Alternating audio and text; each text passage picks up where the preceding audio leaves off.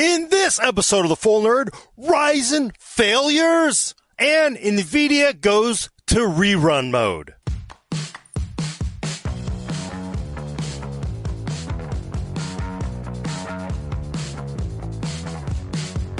Welcome to The Full Nerd, episode 168. I'm your host, Gordon Mah Ung, with co-host Brad Chacos.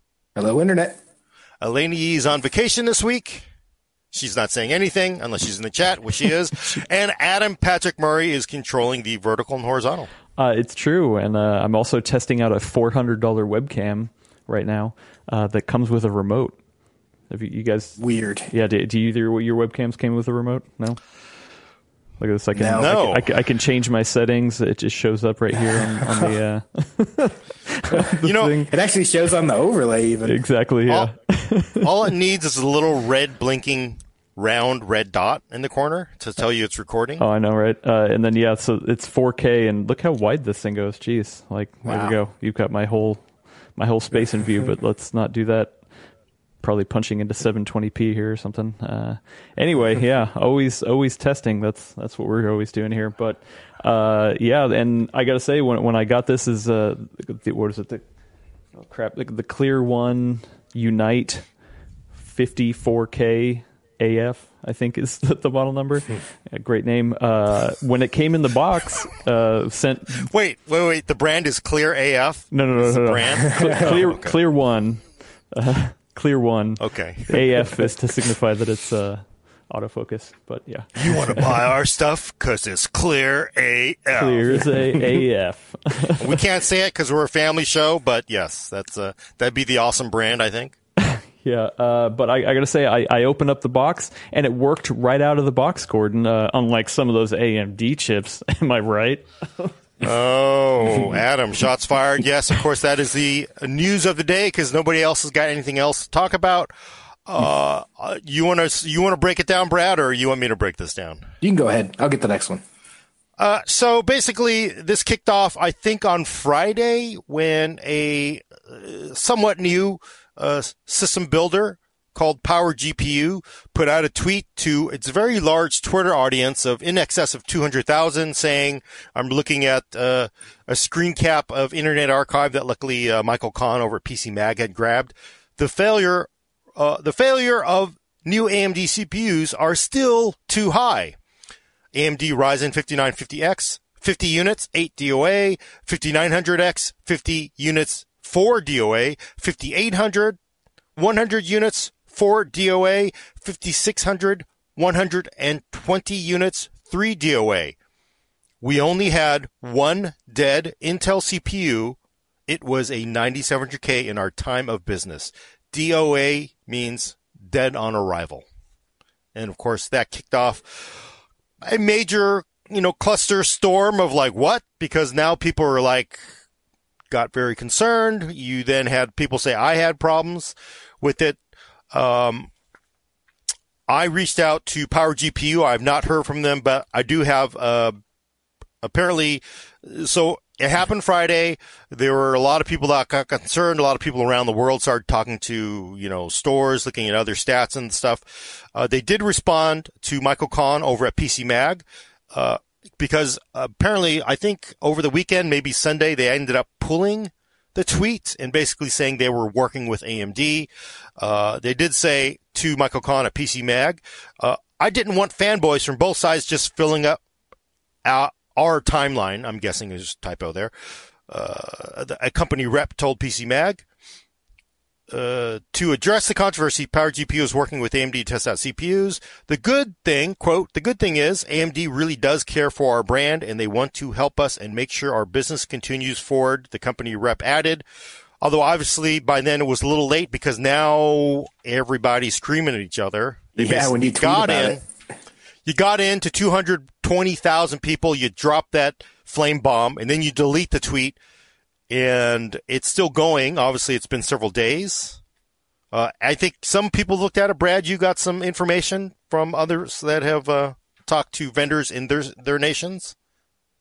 Uh, oh, pardon me. I did not get much sleep last night. Uh, yeah, but one thing worth pointing out is uh, they also said that they're seeing three to five dead uh, B550 and X570 motherboards a week. So it wasn't just the chips. That was also part of it. But talking about the chips, uh, like if you look at, there's a German site called mindfactory.de, I think it is. It's one of the, you know, whenever you see the, the articles online that's saying, oh, AMD or Intel is winning the retail race, often they cite these guys' figures.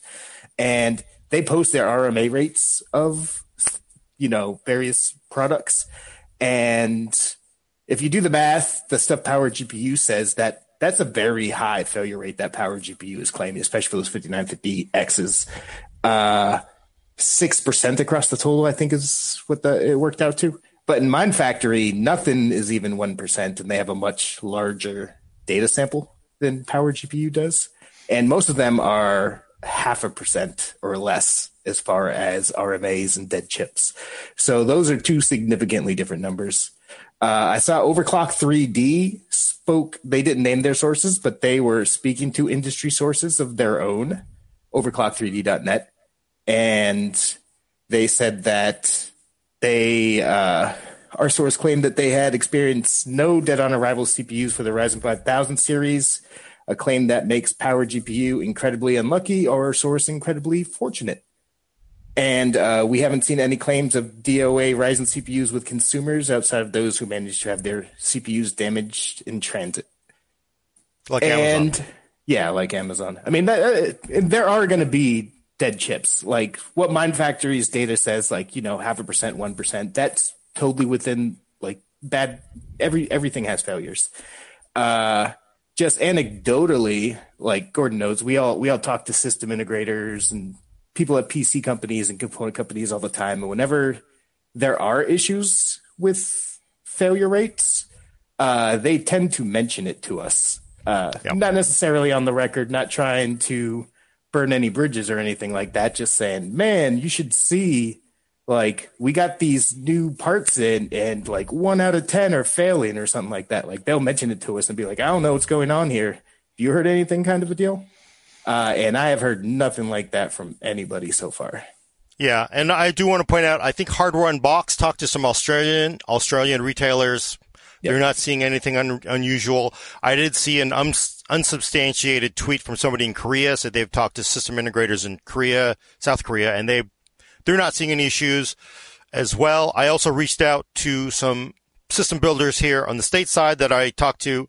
Again, I'm not naming them because, you know, generally people don't like to disclose all the data. It makes them speak a little, uh, more frankly. And I will also tell you, um, you then have to rely on, just like as, it is with Hardware Unboxed or any of the other outlets, you have to rely on the reliability of the person telling you that information. If you believe that I'm not just simply making this up, then you can believe it. If you don't, there's actually some very good stuff. Um, I do want to point out, I should mention this before we go on any further. I did talk to AMD to get their official response. AMD did say AMD is looking into a claim by custom PC builder regarding higher than expected failure rates they are experiencing with Ryzen 5000 series desktop processors. We are unaware of any similar issues at this time, basically saying we ain't hearing that from anybody else. So I did talk to, again, several vendors. I've got a, a couple other uh, queries uh, still out there, but the ones I did hear from, For, for what it's worth, before you go in, I just want to say that last line, we are unaware of any similar issues at this time.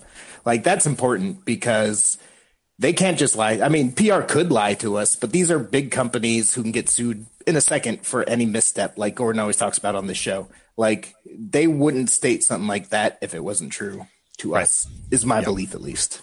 yeah. So everybody who believes that companies can simply outright lie like that, they can't. There's Yeah. more cleverly ways to hide information, which can be done. I mm-hmm. don't see anything there to indicate that. But let me just say, I did talk to several vendors. Uh, again, I think one of the issues with the original Power GPU report is it's a extremely small sample size. What is like 300 some odd CPUs? That is a drop in the bucket. And I will say the vendors that I've talked to, let's say much, much larger. We're not talking Dell or Lenovo. Believe me, they're, they really hide their data. They don't really like to talk about this stuff. But other vendors, let's just say they move a lot more computers in them. Uh, first one, vendor X said no complaints and if failure rates hit 2% in a week, alarms go off and they, the person checked Nope, nothing. Uh, again, significantly larger than Power GPU, so no problems with their Ryzen's. Uh, vendor Y uh, also said uh, they have seen no reports. Again, a decently sized system builder, much larger than Power GPU on quite a bit of a scale. No, there have been no reports out of the ordinary of failure rates of Ryzen components. So, and basically no problems. Here's the interesting thing. One other vendor I talked to, vendor Z, uh, they did have some issues. Uh, I will say this vendor is smaller. Uh, it is a custom PC builder. They basically said these numbers, but look, hang on, you got to listen all the way to the end of this. Their failure rates of Ryzen 5000 series has been 2.9%, Ryzen 3000, 3%, Threadripper 3000, 2.5%. Now, compare that to their Intel parts, uh, which 9th gen about 0.9%, Intel 10th gen 1.2%. That sounds really scary, right? And it's not great, but I'm gonna I want to point out, and his vendor says like, look, we statistically we do move a lot of Intel parts, so, so the sample size is much larger. But for their sample size of Ryzen parts, I will say it is definitely larger than what Power GPU is reporting. But that 2.9 to 3%, 2.5% does, I do need to point this out because this vendor says, look, when we're saying these parts uh, fail for us, it's because uh, in production they're running these. They they're doing the build. They, have the machine posted.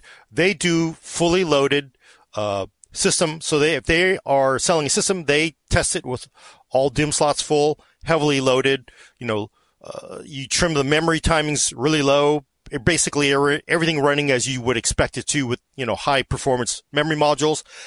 And they basically are saying a lot of that that higher percentage of about 2.9 to 2.5 percent of AMDs that are failing, it's because they're not really running when you're running fully loaded with with you know uh, high performance memory, and so they're this vendor is saying it's not like these things are just DOA. These are not DOA parts. They're just saying it's not meeting our standards for our customers. So we're saying these aren't good enough to sell to our customers is what they're saying. That is not the same as take it out of the box, no post, no post. And it's um, also half the rate that Power GPU says. Like yeah, two point five percent, three percent is half the rate, which is a big difference. Right. So, and I think what you're also seeing between larger system builders that probably sell lower margin, not really high end builds, the vast majority of people are not running running fully loaded uh, memory configs. So you're sort of seeing the difference, sort of bumping up that memory performance. But the vendor did say, yeah, I, you know, it does bum me out that I'm seeing basically 1% on Intel fully loaded and I'm seeing basically three times out on an AMD system. But that is not the same as fully dead. So, but that's basically three US based system integrators that are saying, mm, we don't think it's a big issue. In fact, this vendor did say, I think those numbers that, you know, we're seeing from that one vendor are overblown. They don't understand how that could happen. So no. That's huge. 6% failure rate for CPUs is massive. Yeah. yeah. And, and uh, there, just to clear this up, uh, there's, there's some, um, some people confusing the chat. This uh, Power GPU is a, a system builder. They're not an outlet. Mm. They're not a. They're not reviewing things. This is uh, you know they're yes. they're they're putting together boutique system builds and they're saying that these chips that they're getting is dead on arrival. Another thing people are confused about is like could it be drivers? Could they maybe put it into a motherboard that didn't have the right bios to enable Ryzen 5000 or something? But that they're they're saying the chips are dead on arrival like no stop. Yeah well, that's that's the way they phrased it in their tweet that they since deleted. Mm. Uh, I wouldn't be surprised if there's a little bit more nuance than that. You can only fit so much into 240 characters or whatever. But yeah, basically they're no good for what they want to use them for. Yeah, no, it's they're basically saying dead, basically, mm-hmm. and that is the thing that kind of surprised people. Uh, and they have since deleted it. They have not responded to us asking for its side of the story. You know, obviously saying they're um, talking with AMD now, but it does sound like, yeah, okay, maybe we got a little too. My my read of it is they got a little too into the whole social media thing. Let's burn somebody, and I don't you know, I, I'm not seeing that anywhere. We're not seeing that with the three vendors I Well, talked to. I got a I, couple I more don't, I, overseas. I don't know if I would put that malicious intent behind it. No, I don't think like malicious. If they, if they have six percent failure rate, that's a big issue. Uh, something I'm not. I don't deny their numbers. Like they could be making it up, but I have no reason to believe that they're making it up. Right? I don't think that they are. Uh, No. so something is clearly happening to them, and they should try to figure it out. Uh, Yeah. just maybe in a less public way. Yeah, Yeah, ac- and that's- actually real quick. Eek44 gave us uh, 45 Danish krone. Thank you, uh, thank you so much. Said, why is it an issue? Just return it and get one that works. Uh, why why would they come out and kind of put this on blast so public? I think, and again, that's what I was kind of getting at. There's a the newer generation is is very much. I'm going to run to Twitter first. You know, I think a lot of people are like, you know what? I'm going to not burn my partner because, frankly, you can guess. I'm going to bet AMD is not happy we're talking about this. Intel fans are like, hey, we get to rub it in your face now, right? And I think it's it's just not good. It's not a good look. But I do think it's sort of the vintage. They've been around for a couple years in business. It's just younger. The younger crowd tends to be more public about stuff. You get a bad hamburger at In-N-Out, you post a picture about it. And for me, it's like, oh man, this just sucks. You know? You'd be posting every hamburger. Yeah, I'd be posting every hamburger. But no, no, wait, what are you talking about? There's a good no, I'm hamburgers. not, a, I'm not an In and Out fan. Nope. but continue. hey, they're, they're good for the price. That's what I always say. Okay, That they're okay. good for the price. but I do think it's just simply that that age. It's like you just kind of like go with it. I don't think you know. Of course, I'm seeing that usual thing. You know, they basically said they deleted the tweet because like it's basically you're going to have fanboys on both sides of the aisle now come up and start sniping at each other.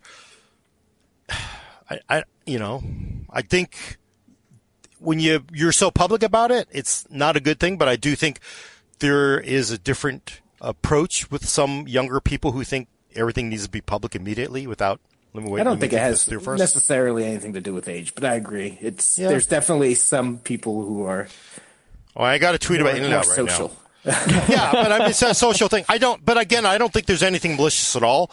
Uh, You know, it's definitely they had issues with parts. Is it possible they had that? I mean, you know, I mean, I do want to point out the other thing too. When they responded to Michael Kan at PC Mag, uh, I know Michael Kan. He's a good. He said, he said, you know what? As his part of his story, he says, I had problems with my Ryzen 5000. He bought a Ryzen 5800X, had all kinds of issues, didn't know what was going on for weeks and weeks and weeks. He ended up finally RMAing it, which his advice is, by the way, go look it up. Don't throw away your box. If you throw away your box trying to RMA your AMD processor is a problem, which surprising to me.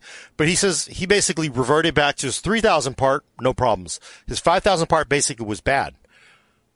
Does that mean anything? It means that Michael Kan got a bad CPU. It may mm-hmm. mean that Power GPU did get a run of bad GPUs, but again, you know, it's a very small sample size.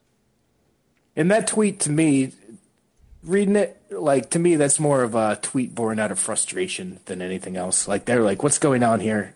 Like we are expecting these orders in, and we have told people we'll make them PCs, and now six percent of those aren't going to happen, or whatever percent. Right. So Yeah, and sometimes that does work. I, I, mm-hmm. you know, there's this has happened in the past with companies where the squeaky wheel is going to get attention. If you feel you're not getting attention from the company, you know, you got to make some noise, right? So, but Yeah. what The- happened? the- I don't know. The main reason we want to talk about it is one, because a lot of people are talking about it, but two, just to kind of put a rational spin on this. Like you just heard everything that we said. Gordon talked to a bunch of people. We have the Mind Factory data. We've we we all talk to people in the industry, and not to take away from what Power GPU is experiencing, but uh, the main takeaway from here, for me, is don't freak out. Don't be overly concerned about a Ryzen chip failing. And that's the main reason why I want to talk about this because that neg- negative headline can spin out of control very quickly. And if anything, that power GPU experience is very much the outlier compared to what most people are experiencing from what we've heard. Yeah, everybody has problems. The question is how many, right? And it's Yeah. hard. It's hard for any of us. You know, it- it's hard even, you know, for reviewers to ever be able to tell because you have a sample of one. Even if you have a sample of five, that's fairly meaningless when you're talking about a part that is sold in the hundreds of thousands or millions. So, Well, not only do you have a sample of one, it's usually uh, pre-production or you know uh, something that's not Right. necessarily off the uh, the final line. So. Yeah, uh, because people are, are talking about different outlets. Like Hardware Box did have a CPU that failed on them for like testing, but you know they disclosed that they, they got a replacement. So I mean, it, these these things happen. It's, happens. It's different at different parts. Some people are saying, "Oh, it's Silicon Lottery." Maybe they just got a bad batch. You know, yeah. Yeah. They could have just rolled snake eyes over and over again. That does happen. They could have just got that bad batch. But the question is always, okay, is this an anecdote? Is Michael Kan's, you know, CPU dying? Is Power GPU's experience here? Is that an anecdote that applies to them or is it evidence of something wider and more systemic? And I don't see any evidence to my eye as someone who just obviously does not have access to AMD's data. Uh, I don't think this is a deeper systemic issue at this point. Yeah, and believe me, if I think if it were, these would shout. vendors, they would be. They're the first ones to fire off, you know, text messages to people they know to bring the heat on on these companies, and it's it's apparently I'm not seeing it, and nobody else is. So who is it? Uh, Chris Niddle says, uh, if, th- if this is true, uh, what could be the cause of these failure rates? Uh, is AMD pushing these chips too hard, or is there something else going on? Too many cores on a CCX, memory controller issues? Um, like, what, what what's typically the, the breaking point of a, a CPU? Do we know? It depends. There's no set thing on that. That would very much depend. And I would say, like, like I said, I think it is ex- happening to Power GPU, but to me, I would look at their handling process. Is what my first reaction to that is, and shipping process. Like to me, if they're having so much higher of an issue compared to everyone else that we talk to, there's probably something in their process there that you know needs to be fixed. And when it comes to the actual technical parts, what fails and chips and stuff like that, or other parts, it, it depends. Like this is all sensitive electronics. It, it varies from case to case. here's a here's an interesting information from uh, one of the vendors I talked about earlier. they're saying that again. Remember when we were talking about they're they're failing a chip. They're meaning this thing is not going to run fully loaded stress tests um, to to the standards for their customers. They basically say not really seeing any correlation with by TDP or core count. Like uh, 10900K has a much lower failure rate than 10850K. Uh, interesting, and you know because the 10850K were sort of like mostly people believe were the bin versions of those 10900Ks. And the, the Threadripper 3990X is much slower than its lower core count siblings. So, but the 5950X, the person did say, yeah, it is definitely, uh, they're seeing more with the 5950X, but admittedly fairly small sample size in this case, but it doesn't seem to have any correlation with uh, core count or TDP. Okay, so no no reason to to to hold off on buying parts if you find them just yet. If you find them, right? Yeah, if you can find them, I would think probably the most complaint is like they can't get the things to sell, right? So, yeah, like I've been saying the past few episodes, I'm looking to get a 5600X one of these days, uh, and I still am. And I'm I always hold my boxes anyway, but if I didn't, I wouldn't be overly concerned about holding on to the box. I don't think there's anything unusual going on outside of their specific experience. yeah. You know, I, I, I do think it, it's interesting to me because it, you see this effect where you'll have a forum post, oh my God, these things are failing. And then you'll have somebody that says, yeah, I had a problem with my 5900X. And then two other people say something. And if, and it's like a, it's weird. It's like a magnet effect where everybody has had an issue. Suddenly comes in and they say, I have problems. And if you're an outside reader, you say, whoa, I see all these failures. But it really sometimes is just simply squeaky wheel. You had a problem, you're going to go post about it. But if you don't have problems, you don't go and yell. Nobody says like you had no problems, right? That's very typical. Mm-hmm. It's, would you say it's similar to the, remember the original 2080 Ti launch? There were a mm-hmm. lot of reports of failures. I know personally, uh, two people who have had 2080, who had 2080 Ti's fail.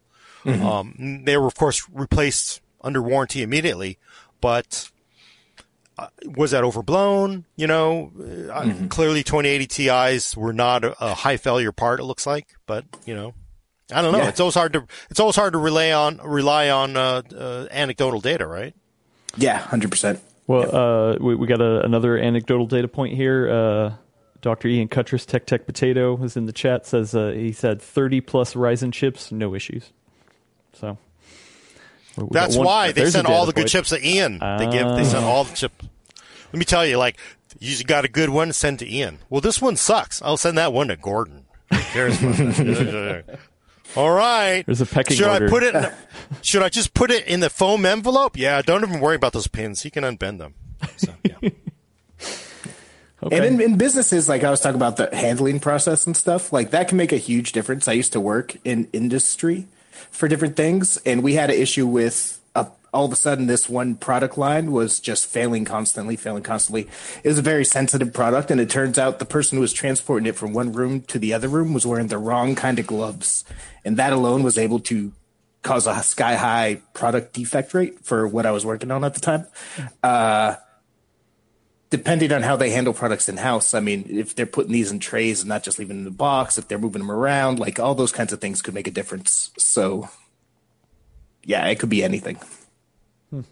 yeah. Maybe, maybe the delivery person is an Hmm. Intel fanboy. Just throws them. Yeah, and I will say, spits on every single one. And you know, I I did it really sort of set some alarms off because they deleted that tweet immediately. It looked bad, but I do think like the it immediately spun into from both sides. Like you, you had you had the Intel side saying, "Oh my God, look at these problems," and then you had the the AMD side saying, "Oh, well, maybe this company is being put up to it by Intel." I saw that. I read that immediately, of course, and it's everything you expect. I, I just kind of like everybody just needs to just chill out, man. Yeah, I wouldn't hold this against Power GPU either. They've been an up and coming PC builder for a couple years. Uh, like I said, this to me is a tweet born of frustration. For them, there's clearly something going on and they need to figure that out. Like, Right. yes, it probably could have been handled better, but I wouldn't even necessarily, you know, get mad at Power GPU over this. I wouldn't get mad at Intel. I wouldn't get mad at AMD. Like, this just happened. You shouldn't worry about buying a Ryzen chip. Yeah. But the good thing is uh, to have the right information. I think that is the Yeah. important thing. So I think there's some people who think if you don't talk about it, it's better. But I do think putting good information out is better than just letting bad information fester. Uh, we got a good question from the chat. Uh, Gary T's asking on YouTube. Uh, the their main question is: Doesn't AMD check the CPUs uh, before they package and ship them up? Yeah. Well, what is what is Q and A like that uh, on on CPUs? I know we we have a video that was filmed years ago about a motherboard factory tour. And we get people who comment all the time like, "Wow, they didn't test every single motherboard. Uh, they they just they're they're only taking like batches every few hundred or whatever. Uh, how how how do they not test everyone before they come out? Do you know anything about the CPU testing? I do not. Uh, that's actually a good question. Maybe uh, Dr. Ian Cutress has some insight into that, but I'm going to guess it's you know they are prob well they are binned. I mean they're when you think about it, these modern chips they can identify which cores are better, right? Like they can say this clock, this core hits to a higher higher clock. This one's gonna, you know, hit this multiplier. This is gonna hit that multiplier. So they are probably well tested. I don't think it's gonna again. They're not going to test it with memory, low latency memory, fully loaded, but it's they probably have pretty good insight into these parts. You know, CPU failure, CPU failure rates fa- failure rates are extremely low generally. So probably not as low as it used to be 10 years ago, but they're very low generally when you think about less than 2%. Yeah, this is actually funny. This is the third time today I get to talk about my previous job. Uh, so, speaking about sampling and inspections, uh, I used to be an inspector at a plant where we manufactured sapphire stuff for military, semiconductor, industrial kind of stuff. That's what I was talking about earlier. Uh, and basically, the way that it works when you test products is like, say you have a hundred of them. There's depending on what kind of you know, failure rate, rate you're looking at, acceptability rate, the tolerances, all that kind of stuff. There's typically predefined guidelines about how much you check for each batch. So if you get 100 parts, you would check 10 of them, uh, assuming that nothing was flagged as suspicious during the manufacturing process. And then if you discover failures in that 10, then you scale that up and then you scale that up. So in most industries, you don't test 100% of products. I know that's not necessarily true all the time in PC industries, but I don't know. The more you know, info nugget. Uh, N- Naga says Inspector Brad would be a good TV show. I need a robot hand. yeah. Also, we, we have a couple of people in the chat saying, as we speak, uh, Steve has put on some uh, uh, an undercover outfit and is uh, going into the AMD factories right now. And we'll, we'll, we'll see a video pretty soon about failure rates. Just kidding. I, I, I don't know what Steve is up to, but oh, okay. I thought he really was because you never know. You never know. Uh, okay, cool. Then I can uh, tell you, I can tell you what probably wouldn't fail very often when it's being manufactured. uh, something that's been around for years and years, right? Yeah, yeah, a graphics card that came out uh, five years ago that is now not coming back because it uh, apparently wasn't officially ever killed, but is, you know, getting a second lease on life. Uh, so yeah, earlier this year we saw some reports floating around, some rumors that Nvidia was bringing back the RTX 2060 to you know alleviate some of the availability concerns with graphics cards right now because it's a disaster. I almost just cussed. Uh, and then earlier last week, uh, I think his name's Brian Tech Yes City uh, on YouTube. Uh, he put a video out. He's from Australia. He was talking with Australian retailers who were telling him that, hey, the GTX 1050 Ti is coming back. We're seeing these in stock for the first time in over two years.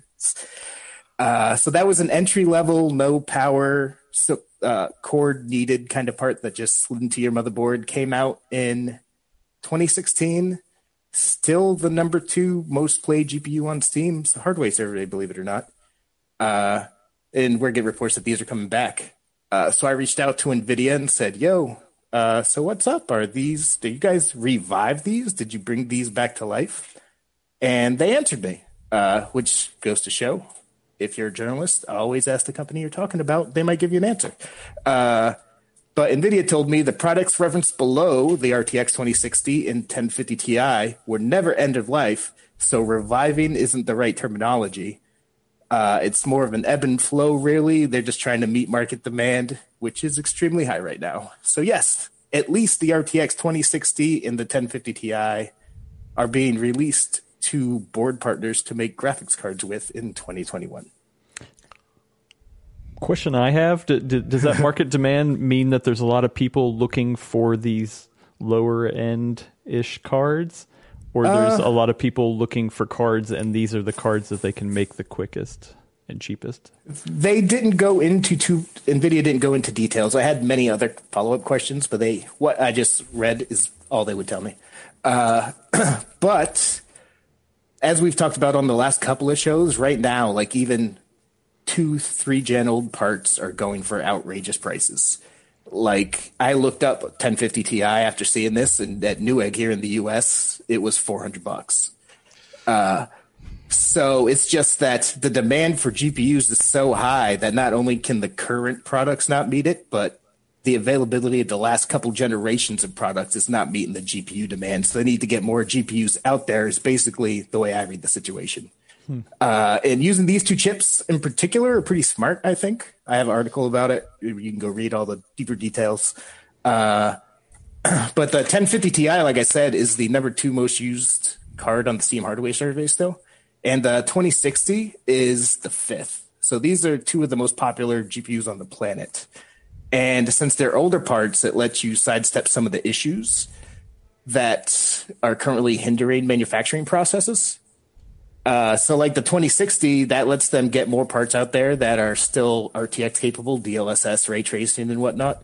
But it's on a bigger manufacturing node. It was made on the 12 nanometer TSMC process rather than right now the current chips are 8 nanometer Samsung.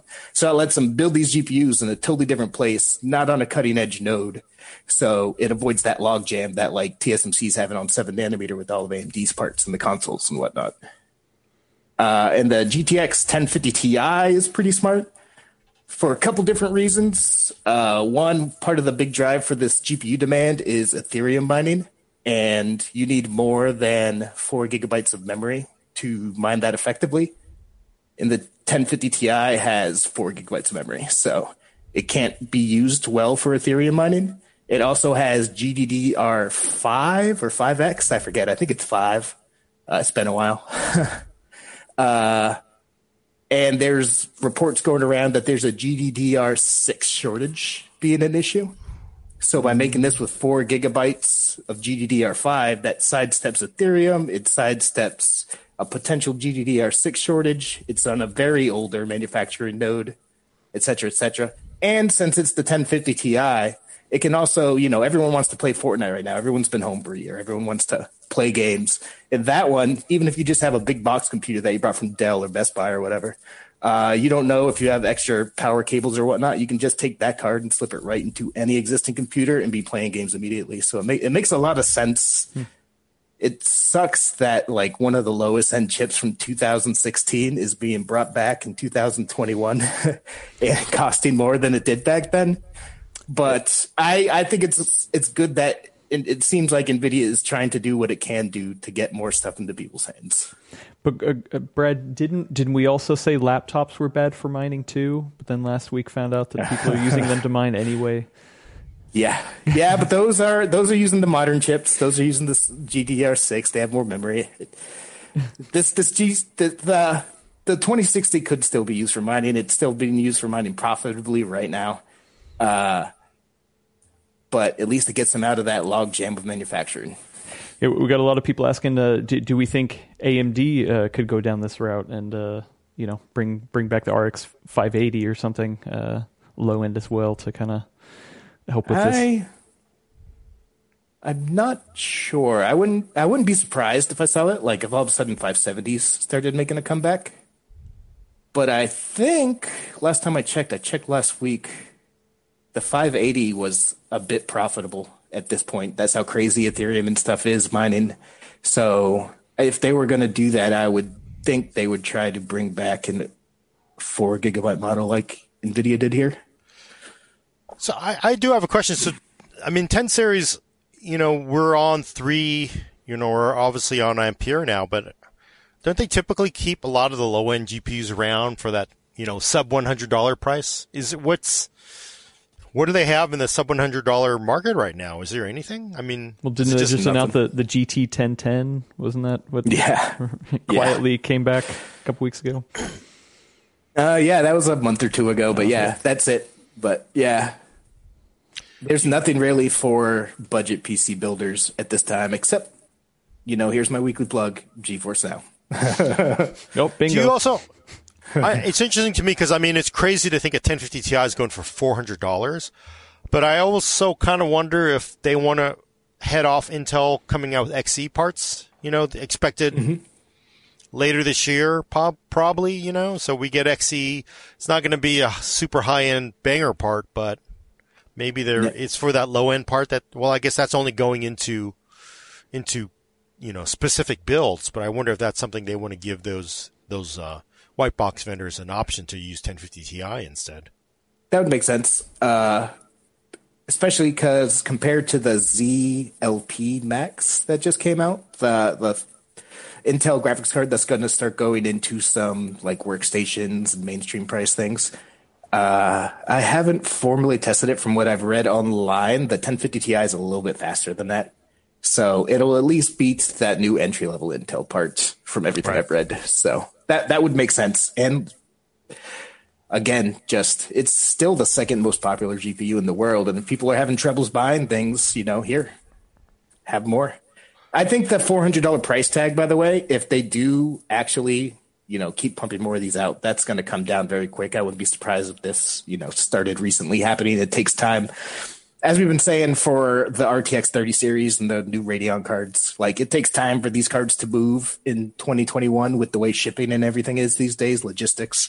So even though reintroducing these sidesteps a lot of the issues that are causing the demand for graphics cards right now, they still got to deal with all the logistics issues to get them in people's hands. Hmm. Uh, what what did that card go for originally? Sorry, hundred and forty dollars. Oh my god. There's one on Newegg, or at least there was whenever I checked it several days ago. Uh, that was 180. So there's one low profile, low profile, 180 dollar 1050 Ti, but then all the rest were 400 dollars. So. Yikes. Uh, well, we do have a, a couple comments in the chat, uh, including Old Man Brian gave us two pounds, thank you, and said uh, if supply issues last, maybe they'll re-release the legendary 1080 Ti. and any chance of a 1080 Ti coming back? My my bet's no. No. Yeah, because the the pricing That card was way sense. too good. That card was way too good for what you got for that price. It's I think the 1080 Ti being released to counter AMD. That's the reason. Never mind. I can get into it, but no, I don't think that's coming back. Uh, also, VC Jester gave us five dollars. Thank you so much. Uh, said, did Nvidia ever make a 14 nanometer GPU?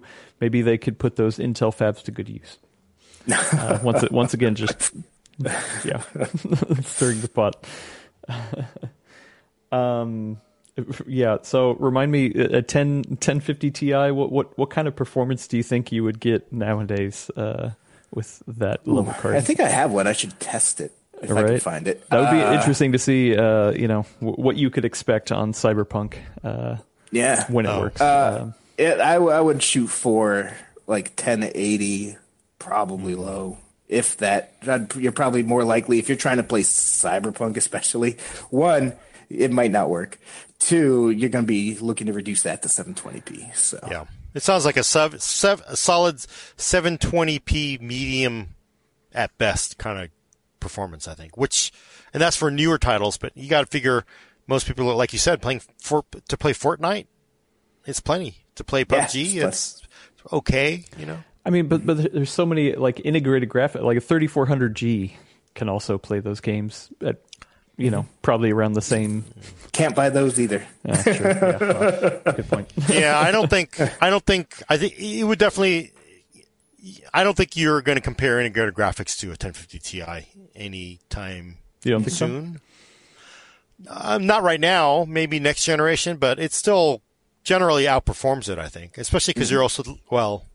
I don't know. Maybe you do have a thermal load issue. You also have the memory. You know, GDDR5 is still significantly more bandwidth than you know DDR in the system. So I would think it still won't match up. I don't think you know IGP is the answer any day now. Yeah. What's interesting to me is that they're redoing the 1050 Ti and not like the 1650 Super. But that could also be pointing to that, you know, the rumors of the GDDR6 uh, shortages or supply issues that have been going around the last few months. Because the 1650 Ti and the 1650 non Ti is the 1050 Ti, but better, but it uses GDDR6 chips. So if they really are having GDDR6 issues, it would make sense to go back that one further step all the way back to the 1050 Ti rather than the 1650. Is is that the highest card that used GDDR5? Are there other GDDR5 cards? The, That the- whole generation, that whole generation was GDDR5. Oh, really? Either Okay. 5 or 5X. got it, got it. Huh. Hmm. I wonder, like ten, like a 1060, like I thought, if I remember right, 1050 Ti, the gulf between a 1050 Ti and a 1060 six gig was significant. Huge. But like, Yeah. they, but they had that weird 1060, 1060 gigabyte. three gig card, which sort of like, wow, that might be like a really attractive card these days because you don't, you, you know, it's, it's GDDR5, it's not over four gigs. It's probably going to way per- outperform a, a 1050 Ti, I would guess. Yeah, but the. Uh... Or no? The issue is the three gigabytes of memory for that one. Like the 1050 Ti, it's weird because the 1050 Ti, you don't expect much out of it. Like you know you're going to put on 720p or 1080p low, but if you got a 1060, you might try to play some games at decent settings at 1080p, uh, and it could hold up in a lot of them. But three gigabytes probably wouldn't hold up well. The six gigabyte version, I think, would hold up a lot better. Sounds like we need to re-review the 1050 Ti on today's games. It'd probably be uh, a lot more applicable than putting out reviews of some of the stuff, the new stuff that's going on these days that nobody can buy. Right, right, yeah. Uh, do you think that this is also maybe a push for uh, for um, uh, P- like uh, custom builders or you know like like all in one PCs? Uh, it's, you could probably get a lot more, you know, five to seven hundred dollar PCs that, that you throw a 1050 Ti in there uh, for like a, a Walmart PC or something. Possibly, but I know typically those like big box retailers like to have the newer numbers on the parts. Mm. That's why we had that Radeon 580X at one point, where the only difference was it had the newest version of Radeon software, but they called it 580X because system integrators wanted to have a bigger number on the box. So I, I don't, I wouldn't expect to see this in big box sales. I wouldn't be surprised if it did happen, but I wouldn't expect to see it. Hmm, got it. Interesting. Yeah, there's there's people speculating how far back uh, does it go, uh, re- re-releasing old cards. Uh, yeah, so uh, so painful. It's so painful, especially as you know. I do a lot of things here, but a lot of it, a lot of my job is gaming and graphics. and right now, like you can't. it hurts. Uh, VC Jester has has an, an actual question. I think I don't think he's he's trolling right now. Uh, so, so if you were absolutely needed a PC now uh, for work, would it be smart to go with a K series chip, uh, which are in stock, and then add a GPU later for gaming? Yeah, no, I, I, I think definitely, you know, as much as the hate goes, Intel, the availability of those Intel parts, they are not, these are not bad CPUs. Are they as good as Zen 3 Ryzen 5000s? No, but you know what? it's still a really good chip for you what you're what? getting, and you can get it at the price that's right. Do you know what those Intel chips have that those fast Ryzen chips don't? What? Integrated graphics. Oh, no, only some of them, Brad. Only some of them. So that, that actually is a huge selling point when, at a time when you can't buy any graphics cards. Like if you're trying to build a system right now, because you have to do work, you have to zoom in to whatever. Like if you buy an Intel chip, you can at least plug in your monitor, which is a big advantage. Hmm. Yeah, no, definitely. Hmm. I still regret not buying one of those 9900Ks for 300 bucks, whatever they were going for. I mean, that was just a killer deal. So, That's crazy. Actually, right now, Intel chips are a lot cheaper than they were this time last month. You might have seen reports of that going around the web. I think it was 18% average cheaper depending on the than it was a month ago, the the 10 series. Uh, which makes sense because, you know, they've said the 11 series are coming out sometime in the first quarter, so very soon. But if you're looking to build, you know, you can't buy AMD very often. Uh, Intel chips are available and cheaper, so it might the tables have turned. you, you know what's even crazy is crazier is the 10 series are actually cheaper because I was looking after I missed that deal.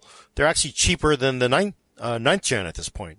So I think I would argue it makes a lot more sense to build a, you know, LGA 1200 system because, you know, you, if Rocket Lake is any good, you could potentially upgrade to that later. If you start with a mid or, you know, mid range, uh, 1200 part, you can move up to a high end part. You can move to 11th gen. So it seems like you're getting a lot more flexibility by going with the 10th gen part, which is, you know, maybe the board costs a little more, but it just has a lot more upside than a, than a ninth series, it feels like.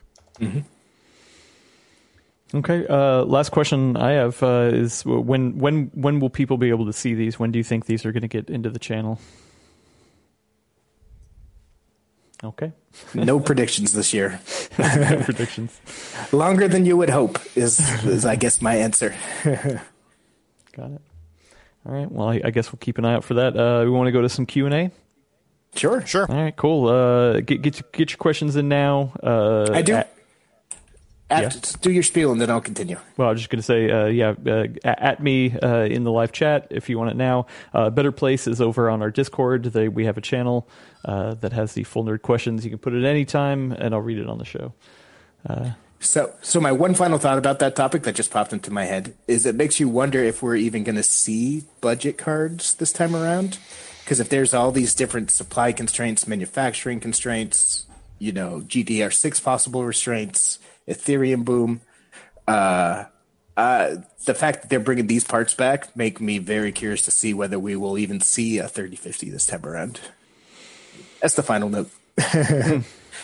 Yikes. Yeah, you know, I that will be interesting too once we get to Rocket Lake, because you know they are getting the newer cores, graphics cores um, as well.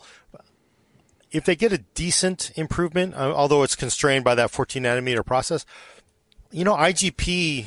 I mean, I know I I always kind of dump on it, but and I dumped on it earlier, but you know, honestly, for you know, low ambition gaming, it might actually be a decent part, especially like you say, you, if you there's no if there's going to be no budget cards this time, maybe just mm-hmm. live off of IGP for a few months or a year. Play some Dota. Yeah. There you go. A lot of indie games. There's a lot of indie games mm-hmm. that you can play in a lot, on a lot of hardware. Uh, I've been playing or even classic games. I've been replaying Fez because my daughter got into it, and hmm. it's still great. Yeah, and that can run on a lot of things. yeah, that's for sure. Uh, okay, let's uh, get back to some uh, questions. Well, actually, before that, uh, I will say a friend of the show, uh, Kerry Holzman, uh, did chime in about the first topic, the Ryzen failures. he said that he had a new Ryzen CPU on a new build that appeared to be fine, but Windows 10 would not install without crashing. Changed the RAM, PSU, etc. No difference. Swapped out the CPU and it fixed. So, anecdotally, he has had at least one failure, Ryzen failure. So, always a bummer. Yeah. Yeah. Um, okay, so uh, to the questions, a uh, great one from Flash Photo uh, that he asked earlier. Uh, a few weeks back during CES, there was talk about 16 uh, by 10 aspect ratio monitors. Any talk of this style of panel returning to desktops? Uh, we, we, were talking about in re- relation to laptops. Any talk of of that for desktop monitors? You think? I don't think I have seen anybody talk about it, but what the one thing that has really changed is um, traditionally the, the, the TV makers drive the aspect ratios, and they have driven it. That's why 16 16.9 has been so popular for a long time now, and now apparently a lot of the panels something has changed in the the display market where they're like, hey, you know what, we want to build panels for IT so for information, you know, for computers, we're not going to prioritize the TV folks all the time. Uh, so now we are getting 1610 and, in, in, a lot of laptops. I would imagine we're going to see the same thing in panels as well eventually because, I mean, I've never been a fan of 16.9. It's just, it's just a terrible aspect ratio, I think, for, for work. So I, but I haven't heard of any. But the fact that they're actually making panels specifically for computer makers first, at least caring what they think instead of just giving them the leftovers, that is very promising, I think. One thing that kind of bums me out, I, I don't haven't been following it closely enough to be able to answer the dude's question. Flashes. Uh, you can buy 1610 monitors. They've, they've, they've stuck around. They've just been, you know, like a rare breed. But what bums me out as a person who works at my PC all day and plays at my PC a lot of nights, a lot of the 1610 monitors that you can get don't include all the like awesome like high refresh rates and FreeSync and stuff like that. And I, I would really love to see a monitor that mixes both of those worlds together. Yeah, uh, there's a lot of people talking about, uh, you know, really enjoying a two to one ratio. So you, know, you got you get two 1080p monitors uh, in one. uh, yeah, uh, it's why there's there's a lot of different options out there, but not not so much vertically. Usually more horizontal. Yeah. yeah. Uh, okay. Uh, Pedro Akura asked earlier. Um, uh, a pointed question. Uh, should they upgrade or not to a Ryzen 7? Uh, should they upgrade their Ryzen 7 2700? They uh, game at 1440p or 4K using a 3070? Do you think the 20, 2700 is holding them back? Uh, I mean, in 99% of circumstances, no. There might be a couple of games, like if you're trying to max out Rainbow Six Siege or CSGO or something like that, like you might technically be leaving a little bit of frame rate on the table at 1440p just because those games get so CPU constrained practically you would never notice the difference with your eye unless you're already a League of Legends or not League of Legends CS:GO Pro, in which case you wouldn't be playing on 1440p anyway. Uh, and the vast majority of cases, you, it's not worth upgrading. You're mostly GPU bound there. Yeah, I would tend to agree, but I bet you would get a nice fix. It would bump some things up. It might mm-hmm. be worth it because you know you already have a pretty nice GPU. But yeah, generally I'm with Brad. I mean, buy a bigger SSD and nicer monitor is a better investment. 2700X is still a good part, but mm-hmm. definitely a 5000 is going to be a nice upgrade still. But is it really going to change how you you game your world versus getting a very really nice panel? You know. Yeah, if I had that setup and I had, you know, I forget what part he said he had.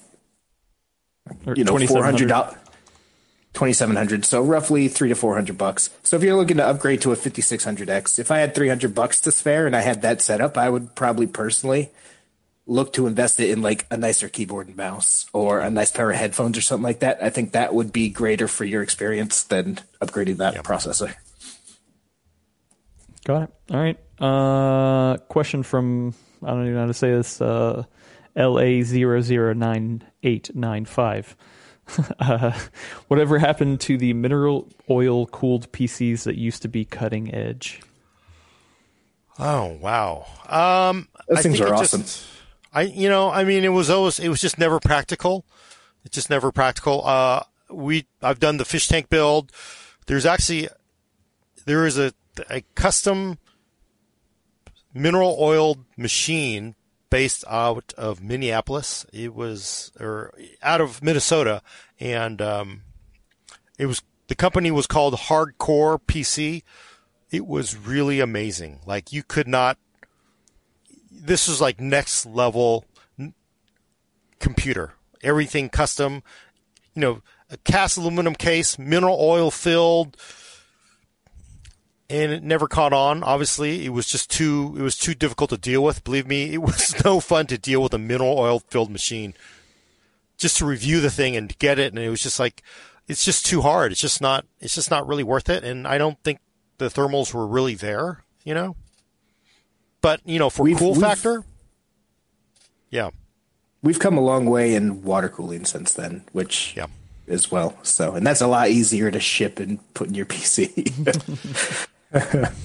Yeah, believe me, you this stuff gets on your floor. You want to like it's, but that machine, if you can look up videos of it somewhere on the internet, I think there might be some uh, at a previous employer somewhere.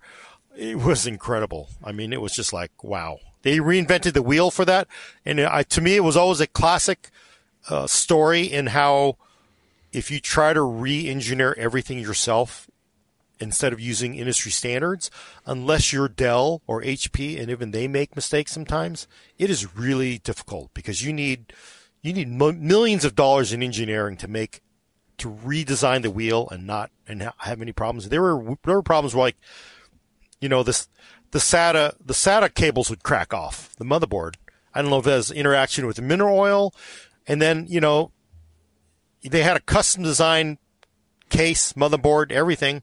It came out just when Core, just as Core 2, when Core i7 came out, they were on Core 2 because of the development cycle. You know, unless you're a huge company, and even the huge companies can't afford it, it's not, it's generally not worth it. So, they are cool as hell, though. yeah. Well, yeah, and a good point from a friend of the show, Ruru too, says uh, you build a mineral oil PC to put on your resume for hobbies.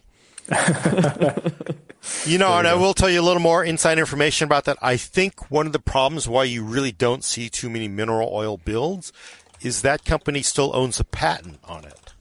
So they have the IP on it. So I think people don't want to mess with it. It's just not worth it, especially because not a lot of people want it.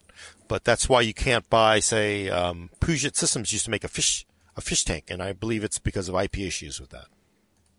Huh. Bummer. That's interesting. Yeah. Uh, okay. Uh, next pointed question from Chris three three three one one: Is Ryzen 3400G better than the 1050 Ti if the Ryzen has two RAM sticks at 3200 megahertz in dual channel mode? 3400G I- I- versus 1080, 1050 Ti. Not my opinion. I I haven't tested it, so I can't tell you, but I would highly doubt it. I that because I remember thinking back to the last time we did, you know, actual game gaming with a third with the integrated part. It, I mean, again, it's it's pretty good for what it is, but it's definitely a 720 low gaming, and that's on some older titles. The 1050 Ti is definitely going to outperform that generally. So, Actually, but you know, I- you got to look at costs too. I, I never got around to this video. I, I keep talking about it, but I, that I did do that 3400G uh, build. I don't know mid last year now. I guess uh, I, can run down some numbers I got. Roughly, Oh, there you go. Yeah, go for it. yeah, 3400G. The I, I can't remember the full system, but you can you can check it. It's it's in our. I, I built it live. Uh, so uh, Persona 4, great RPG, 1080p high, got 60 frames a second. Boom. Uh, Doom 2016, 1080p high on Vulkan, got about 45 frames a second. Doom Eternal 1080p high, 55 frames a second. Oh, that's way better than I expected. Metal Gear Solid 5, 1080p high, 40 frames a second. Uh, Halo Master Chief, uh, the, the the first one, 1080p on enhanced mode, 50 frames a second. Divinity Original Sin 2, 1080p high, 30 frames a second. Disco Elysium, 900p at about medium, 30 frames a second. Uh, at the time, Microsoft Flight Sim, uh, 540p medium, 20 frames a second. uh, so yeah, there, there, were definitely some some titles I was just like, dang, this is this still holds up.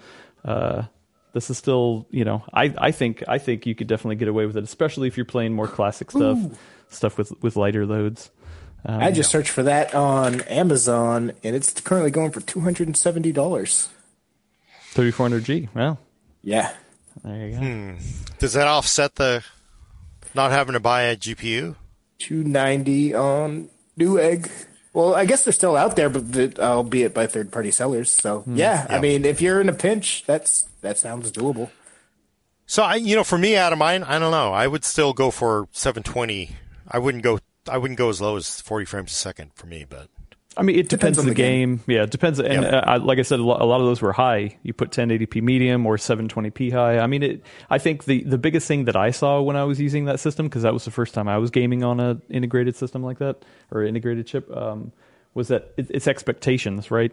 You have thousands and thousands of older games you could replay. Uh, Bioshock was on the list too. You know, just yeah. just old classics classics that you can get to that are still fun to either you never visit them or maybe you want to replay them. Of course, it's not going to play the newer ones, you know, titles uh, very well. But I, for me, it was more like, oh, okay, wow, like you can still do a lot of gaming. You just oh, shouldn't yeah. expect to do the newest gaming.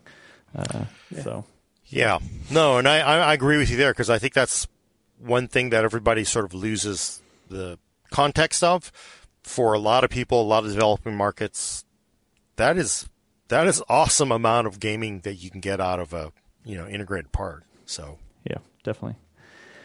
Uh, all right. Uh, next uh, next question. Uh, Daniel Kramer or Cam Camerer uh, do you think we'll see more game devs shift focus away from photorealism and emphasize lighter weight visual styles in light of re- recent performance part shortages? Do you think this will affect development at all? No, it's such a long cycle. Games take years to make. They don't respond to every little blip like this. If so, then you know this is pop crypto coin and you know generated shortages have popped up two or three times over the past five or six years. If that was the case, then we'd be seeing that now from the last time this happened. Hmm. So, you know, these things take so long to make. They're targeting the consoles primarily anyway, uh, and scaling up from there. Uh, I don't think it makes a difference to game development. Although, didn't they do that for the PlayStation 4 and Xbox older versions with Cyberpunk? That was a That's different... not really the same thing. They're just like, what do you need to see the face for? I just, you know. If if developers get away from uh, you know, high fidelity going for ray, I think it's the opposite. I think we're starting to see more games include ray tracing and very glossy photorealistic images. If developers get away from that, it'll probably be due be due more from just the insanely high cost to develop a game that looks that good. Like these AAA studios that put out these AAA games invest tens, hundreds of millions of dollars into these. So that's why we're already seeing, you know, more pract or not practical, double A indie games start to have more cartoonish, whimsical styles, retro styles and stuff because it's just a lot more affordable. If we see any change, I think it'd be due more to that than anything to do with the current cryptocurrency boom and demand shortage and whatnot. Uh, speaking of uh, mining, uh, uh Tech Kev asked, "Do GPUs need to to go fixed function pipeline again to avoid them being retasked to mining?" I have no idea what that means. No, no. that would be horrible, right? I mean, that's yeah. just like that's like I mean, you can't. No, that would be horrible for everybody. can Can simply, you explain what that means to a noob like me? I, I, I don't know what that means. It's just simply the way. Eh, I'm not a graphics nerd, but you know, basically, you're looking at. Uh, should we basically make new cards using technology from seven years ago or eight years ago to prevent miners from buying these things? Mm. you, at that point, you might as well just give up. Like Yeah. to me, it's just like no, just you just the obvious answer I think is to make more of them. But then that exposure for Nvidia and AMD and Intel, hopefully one day if they get into this, is like when the crypto thing falls out again, you're just you're stuck with the warehouse of 1050 Ti's, and Yeah. you got to wait five years to sell them.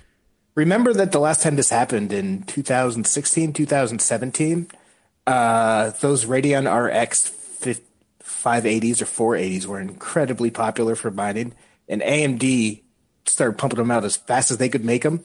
And then just as quick as it started, it stopped. And AMD almost went bankrupt because they just had so much of its, you know, available capital tied up in these cards that are now just sitting in warehouses while the used cards sell for cheaper as the miners offload the used cards. So I think no, it does- uh, yeah. anyway. I, I think the clear answer to the original question is no. it just feels like I, I had somebody on, on Twitter say like, I think I'm just going to wait for, you know, uh, NVIDIA and AMD next generation parts because, you know, I'll wait for 4,000 now because I'm like, why do you think it'll be any better? I mean, seriously, do you think it's really going to be any better 24 months from now? Well, I, actually, I don't know. Good, good question here from from Stuart Strasbog. Uh, is asking, uh, should people keep waiting for the prices on GPUs to drop, or just bite the bullet and buy them before they go up even more? That's a personal decision. Uh, like if you have the money to spend eleven hundred, twelve hundred dollars on a thirty eighty, uh, go ahead. Like if I mean you're stuck at home, if that's what your hobby is going to be, it might very well be worth spending that twelve hundred dollars to you. Uh, personally, if I was in that th- those circumstances, I would not pay sixty plus percent more than what they should be selling for. Uh, like I would rather just wait it out or get a console or play GeForce Now. Get a 1050 Ti. There you go. Okay. Uh, da, da, da, da, da. Okay. Uh, let's see. Oh, uh, the King Prawn uh, has a um, a budget. I love that system. name. Yeah, uh, has a budget system running a Ryzen 5 2400G with a RX 570 4 gig. Uh, which part should they upgrade uh, to get a 1080p gaming? Uh, you should definitely upgrade if you can your graphics card. Uh, the 570, you know, if you don't mind fiddling with quality levels, like if you don't mind going down to medium, a lot of games look great on medium, and I wouldn't be surprised if the 570 still does all right on that at 1080p in a lot of games. But yeah, I would definitely upgrade the graphics card first if you're looking to get 1080p. Yeah, I'm trying to think. I mean, that's because that's a while ago. 27G is a quad, no SMT part, right? God, I can't remember. It's been so long. I mean, it should be okay. It's not. Yeah, I. Yeah, it's fine. generally, you're going to want more GPU first, al- almost always. Okay.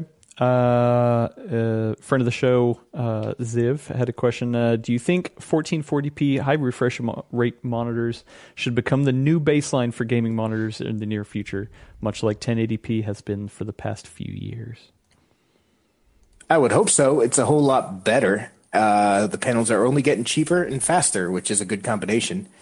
That being said, by far the most common, you know, panels being used in the Steam hardware survey are still 1080p 60. And the one right after that isn't 1440p, it's some lower resolution. Like something like 80% of people are playing 1080p or lower.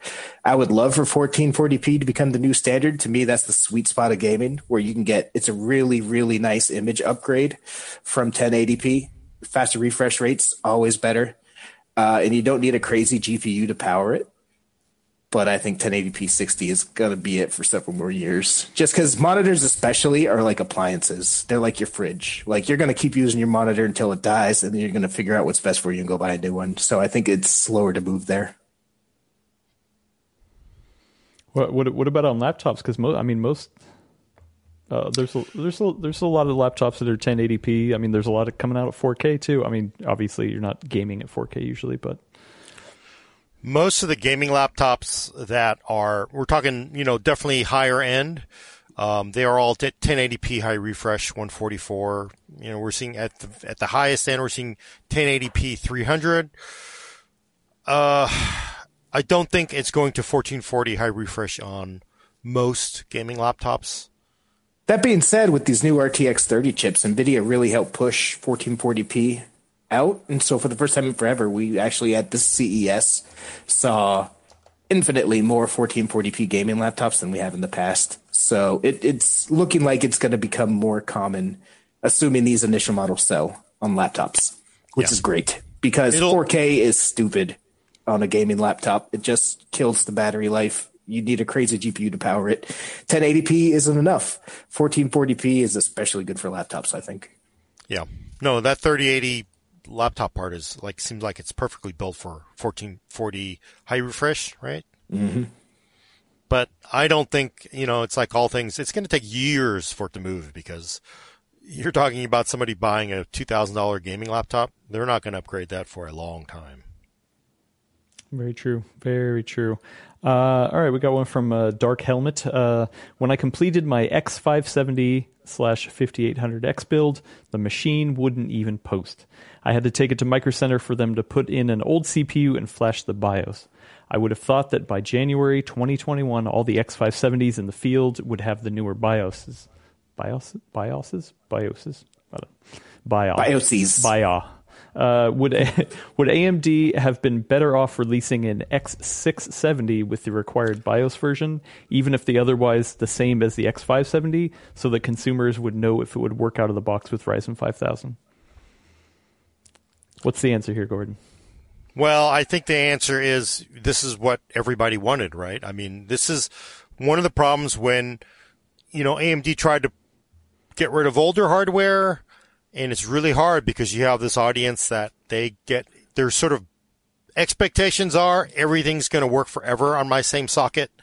It never does. It it is not always your advantage because yeah, for advanced users who can you know, have a spare CPU or understand that they need to update the BIOS before they can post a new part.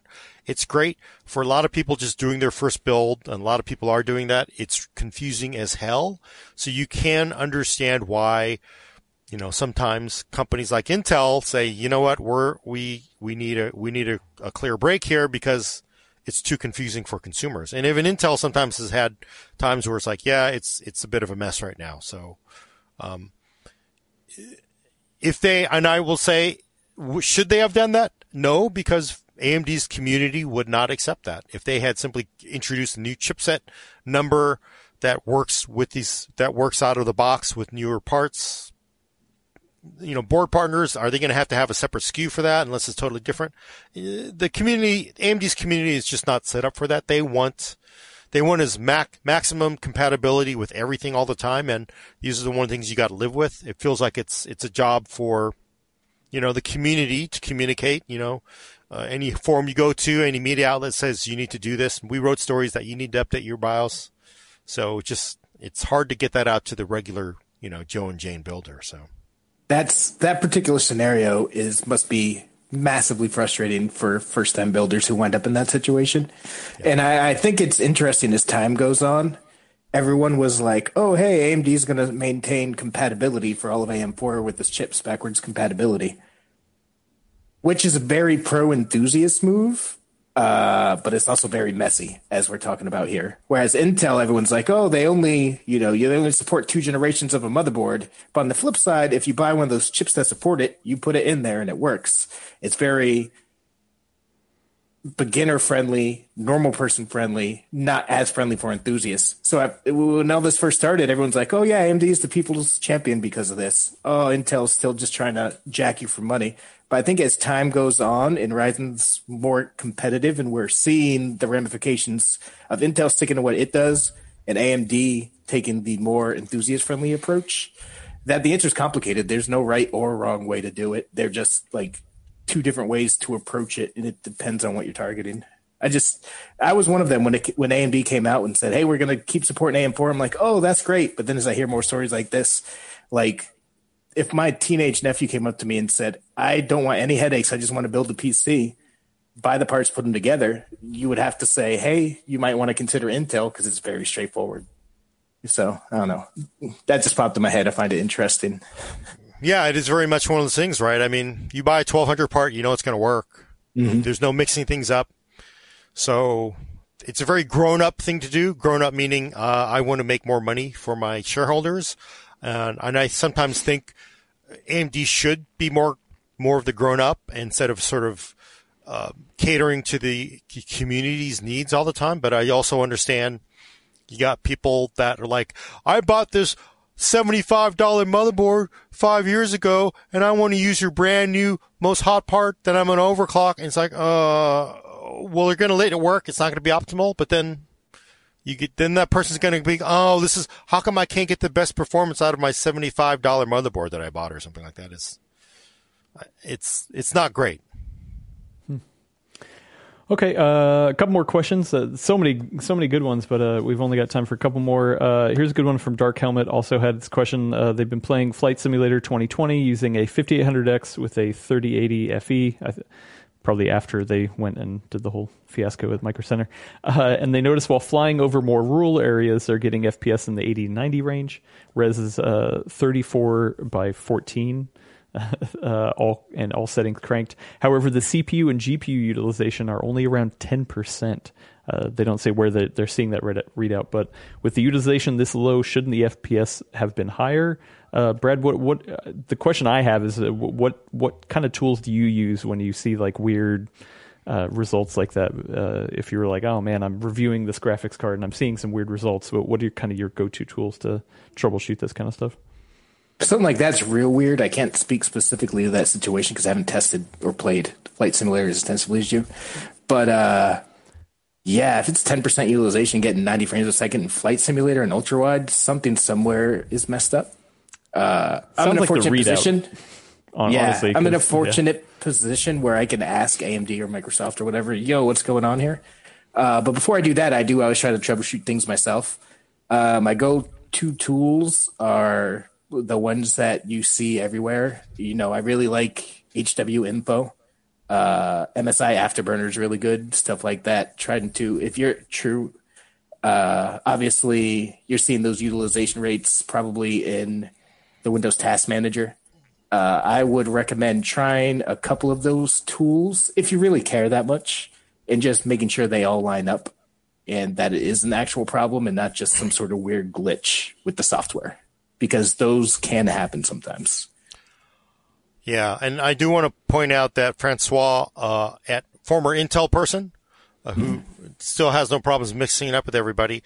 He, I saw a video where he had run Flight Simulator uh, through VTune, and you know, Intel has, you know, a lot of the magic Intel has is is just a huge um, a tool suite, and basically it tells you the amount of threads what and what the CPU is doing. He basically found that for the most part, Flight Simulator is, you know, one or two threads. One thread, yeah. So it's very lightly threaded. You know, I almost, I would just think that, you know, you're basically just so GPU bound. If you, so we're talking about the CPU not doing anything, right? I think you're just probably so heavily GPU bound, it doesn't matter. Well, I think he said CPU and GPU bound at around 10%, and that's the weird part to me. Yeah. Yeah, that would be, the the CPU I can see. The GPU, I that to me is something doesn't make any sense. Yeah, I'll say. I mean, uh, there's a lot of games that if you're looking at Task Manager, there's a lot of games that don't even show up as u- utilizing the GPU. There, you'd have to run mm-hmm. yeah something like Afterburner to get a, a true readout. So. HW yeah. Info, man, it's real good. You can download it. You don't even have to install it as a portable one. So hmm. I, I recommend that. That's a good good first choice. But if you're looking at it as a nerd, feel free to do all that. But on a practical level, don't worry about it if your game's running at 90 frames a second. Like I wouldn't lose too much sleep over it. True. Yeah. yeah. I mean, you yeah, can also try you're, a watt cranked meter. out at ultra wide. I was thinking the other thing he could do is, uh, or she could do is just simply run a watt meter if you have one and just see like, then you know like your system's eating so much power. It's it's definitely do the GPU is definitely doing work. So that would definitely work, but ain't nobody in the real world got a watt meter, man. Yeah, I don't know. Uh, maybe, yeah. Uh, all right, uh, one more serious one, one more fun one. Uh, Liquid R uh, saying, See the, seeing the obscenely inflated prices on GPUs on Newegg makes me wonder the prevalence of some of the supply and the background of the sellers. Are third party sellers on Newegg reputable retailers, or are they opportunistic fly by night operations? The answer varies. I would very much before I bought a one of those inflated scalped prices on a third party marketplace, be it on Amazon, be it on eBay, be it on Newegg. Like, look at their seller profile. If it's someone that has five years, ten thousand reviews, you know, four out of five star average rating, then they're probably reputable. They probably just have a, a sweet deal going on with a distributor somewhere where they get the stuff. If it's someone who has, you know, started their account three months ago has a two star average rating and complaints against them, I wouldn't buy it. It's just, you know, use your smarts like you would buy anything online, but especially when you're buying hundreds, uh, sensitive computer electronics that are worth hundreds of dollars. Okay. But also the retailer, you get some protection from the retailer. Like Amazon's really good. I mean, because definitely some people on are selling. They feel kind of like, is this some person working out of a van kind of thing? But Amazon mm-hmm. protects you. I imagine Newegg does as well. So that is that is something that might make you feel better. Okay. Uh, last question. Uh, we got to wrap it up. Um, but uh, thank you for everyone. The, the, awesome questions in the chat today. Uh, if we didn't get it to to it today, hop over on our Discord, put it in the, the full nerd question thing, and and we'll uh, channel and, and we'll get to it hopefully next week. Uh, so last one is from a friend of the show, VC Jester. Said, "How has your writing style changed, knowing that the fanboys and fangirls are ready to pick apart every word?" I, I would say like because I deal with it a lot too, but I you just you know you try to because you try to think well what is are they going to get angry about? Is it rational? And uh, you know, and as much as I think a lot of times you know the super fans are you know kind of crazy, maybe they have a point. Maybe I look at this in, in a test. Maybe I'm going to do this test, and then I test that because I, as much as I want to just outright dismiss them as sometimes just cuckoo for Cocoa Puffs, sometimes it's not. Sometimes they have a valid point. So I do try to at least factor that in, you know. Um, but yeah, you definitely you want to make sure you got it right. So maybe there's something you can. I always feel like maybe I can break through with the super fans and convince them that they just simply believe what they want to believe. But you know, it doesn't. It often doesn't work. But I still have to try my writing style hasn't changed whatsoever. I always try to be as open and honest and thoughtful about everything I write as possible. Uh, and I try to be very open on Twitter or when we used to have comments or on here when people ask questions, like walk through my thought process.